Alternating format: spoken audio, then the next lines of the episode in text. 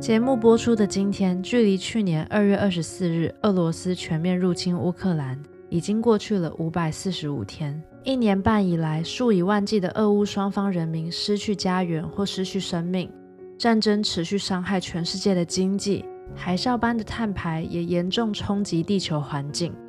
目前却都还看不见战争的尽头。这集的餐桌上有什么？是战争与和平特辑的系列第一集。我想要透过一个罗宋汤的故事来聊聊关于饮食文化传承和民族认同。Hello，你好，我是杜敏，欢迎收听《餐桌上有什么》。这是一个关于饮食文化的广播节目，只要是跟吃有关的故事，就有可能会被端上我们的餐桌。讲到罗宋汤，我们这一代很多台湾人从小家里就常常会有。油脂丰富的牛肋条，松软绵密的马铃薯，加上洋葱、番茄、胡萝卜，不止好吃还健康，大人小孩都喜欢。小时候只要和妈妈到超市经过牛肋条，我就忍不住要问能不能煮罗宋汤。我们从小吃的台湾版本罗宋汤，其实就是番茄马铃薯牛肉汤。那台湾人所熟悉的这个罗宋汤呢，其实是来自上海的海派西餐经典菜式。一九一七年，俄国爆发革命，俄罗斯君主制终结，大批的俄国难民逃到中国的哈尔滨，在接下来的几年之间持续奋勇抵抗共产政权，可惜最终还是失败了。俄国难民成了无家可归的人，他们其中许多人流亡到上海租界的二桥社区，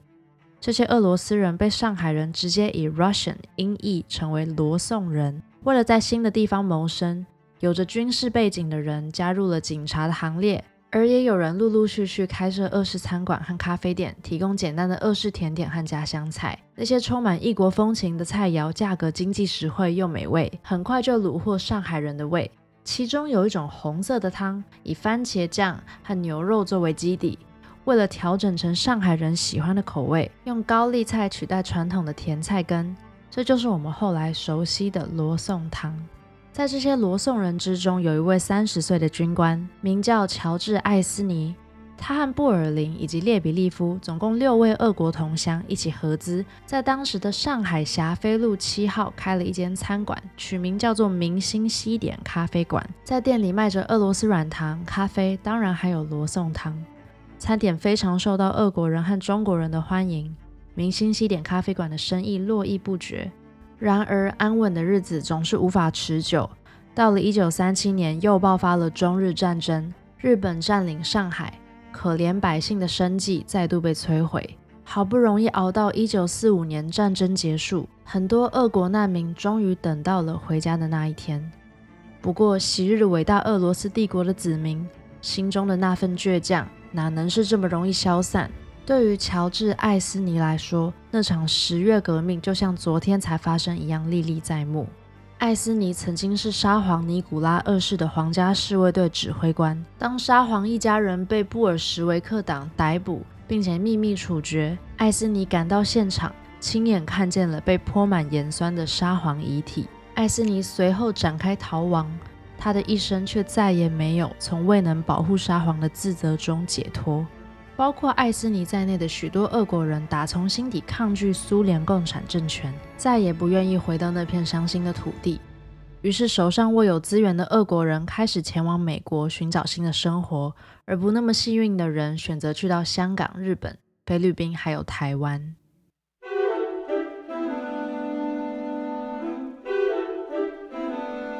一九四九年，中华民国政府撤退到台湾。也有一批上海的俄国人跟着一起来了，这就包括了乔治·艾斯尼、布尔林和列比利夫。从俄罗斯到上海，再到台湾，他们已经颠沛流离了三十年。那时候的国民政府整天大街小巷的喊着“反共抗俄，汉奸必灭”。虽然艾斯尼同样憎恨苏联共产党，金发碧眼的他也只好安静低调的度日。当他们在台北认识了当年才十八岁刚毕业的简景追，一起合作把明星西点咖啡馆重新开张。此时的艾斯尼已经快要六十岁了，却终于找到了一个可以落脚的地方，那就是明星西点咖啡馆所在的台北市武昌街一段七号。前总统蒋经国的夫人蒋方良也是出生俄国。明星西点咖啡馆成为了让他可以短暂卸下蒋家媳妇身份，和俄国朋友吃着家乡口味、说着家乡话、一解思乡之情的地方。为了制作这集节目，上周我特别到明星咖啡馆吃吃看他们 menu 上面的那道沙皇罗宋汤。一份罗宋汤可以两个人分着吃，椭圆的碗里有满满切的大块的牛肋条、胡萝卜、甜菜根、马铃薯。汤的味道以番茄最明显，甜菜根让汤的颜色非常浓郁鲜红，拌入一点酸奶又让口感更滑顺了一些。口味恐怕是不太俄国，除了有加上甜菜根和酸奶，这道汤和我印象中的海派台式混血罗宋汤也非常接近了，但还是很好喝啦。再看看明星咖啡馆的菜单上，有俄罗斯沙拉。俄式炭烤沙朗牛排、俄罗斯炭烤小羔羊排，这些看起来都是一般西餐厅很常见的菜，看不出哪里有特别俄国的地方。但是有一个基辅炸猪排吸引了我们的注意。上网一查，乌克兰的确有一道猪肉里包着大蒜奶油酱汁的菜，叫做基辅猪排。可惜，我们请教服务人员这里的基辅猪排是什么样的时候，对方只说了就是一般猪排，然后基辅是一个地名，真的是谢喽。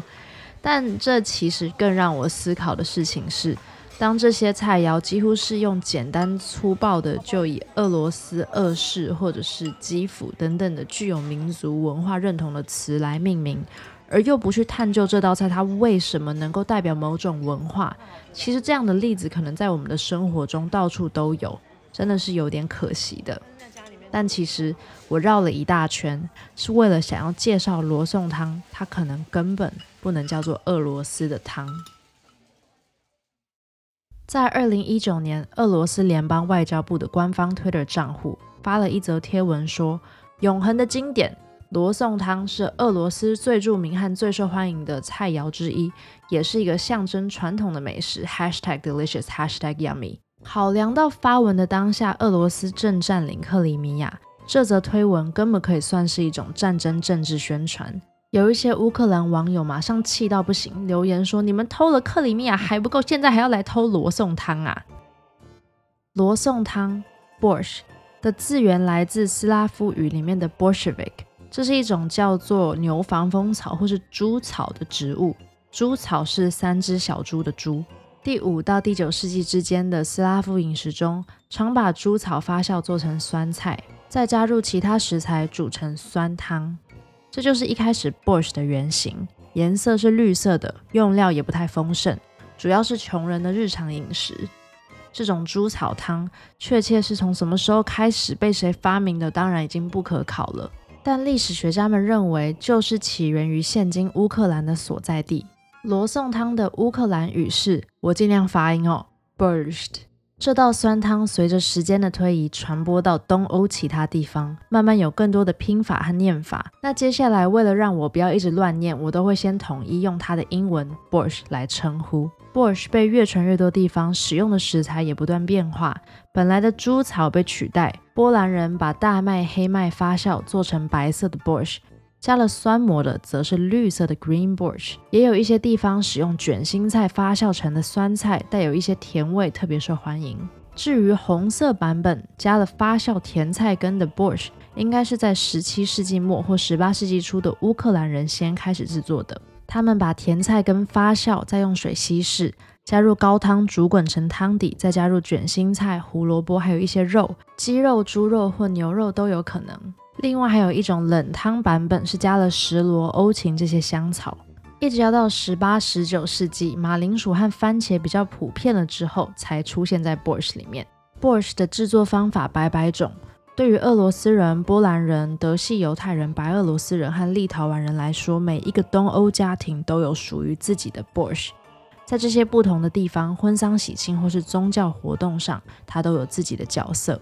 当然，乌克兰和俄罗斯之间有着源远流长又错综复杂的历史。虽然两者都出自共同的祖先基辅罗斯，但早在十二、十三世纪就已经完全分裂，各自建立了拥有自己语言和文化的国家。即便是在十八世纪，乌克兰被普鲁士、奥地利和俄罗斯联手瓜分，又被俄罗斯的叶卡捷琳娜大帝陆续解散了哥萨克酋长国，又并吞了乌克兰。乌克兰还是一直很努力挣扎的，想站稳自己的民族权益。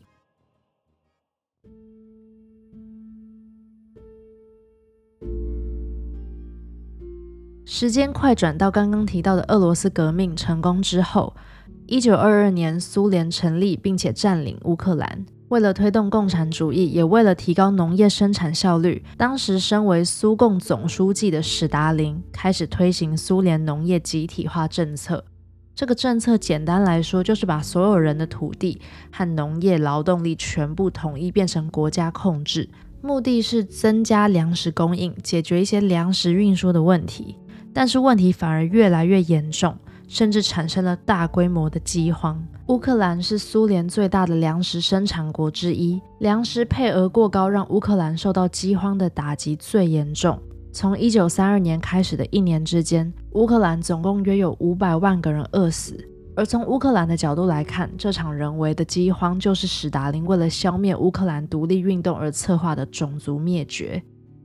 接着，苏联持续靠着压制乌克兰文化进行控制。如果能摆脱一个民族特有的食物、语言和传统，那么他们争取独立的可能性就会被严重减弱。在集体化的政策下，史达林派出他的食品委员麦可扬，让他到苏联的各个地方去勘察，然后把搜集来的美食集结成一套专属于苏联的美食教科书。一九三九年，麦可扬把他的研究成果出版，取名为《美味又健康之书》。The Book of Tasty and Healthy Food，在这里面记录了来自上百个种族的菜肴。现在，无论你是一道乌克兰菜、爱沙尼亚菜、乌兹别克菜，还是立陶宛菜，反正只要你被收录在《美味又健康之书》里边，你就是美味又健康的苏联菜。我特别找出了这本书来看，有六种不同的 borscht 也被纳入了苏联菜的范围。不过有趣的是，就算是在这本美味又健康之书里面，还是特别把食用甜菜、马铃薯、番茄、卷心菜和酸奶的这个红色版本称之为 Borsch Ukrainski（ 乌克兰罗宋汤。这么说起来的话，Borsch 可是连史达林都认证过是属于乌克兰的嘞。二零二零年，乌克兰政府向联合国教科文组织申请，将 Borsch 列入濒危文化遗产名单，结果居然马上遇到战争全面开打，于是联合国教科文组织加速在二零二二年七月一号正式批准，把乌克兰的 Borsch 列入名录。委员会指出，战争已经影响到乌克兰的生存能力，进而威胁到这道汤品文化的续存能力。无论是作为婚宴菜单的一部分、食品相关比赛的焦点，还是作为旅游业的推动者，Borch 都被认为是乌克兰社会结构、文化遗产、身份和传统的一部分。虽然消息一出，许多俄罗斯人纷纷表示，Borch 不应该要属于任何一个国家，但被批准的并不是这道菜肴的所有权，也不是要去分什么是乌克兰的，什么又是俄罗斯的，而是借此制定保护行动计划，让重要的文化得以传承。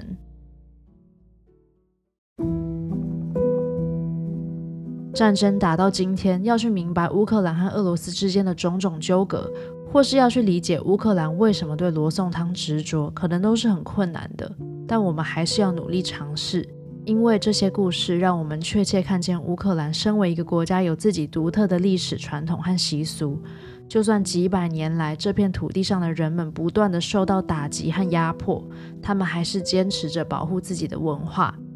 这样的精神是身在台湾的我们一定也能够体会的。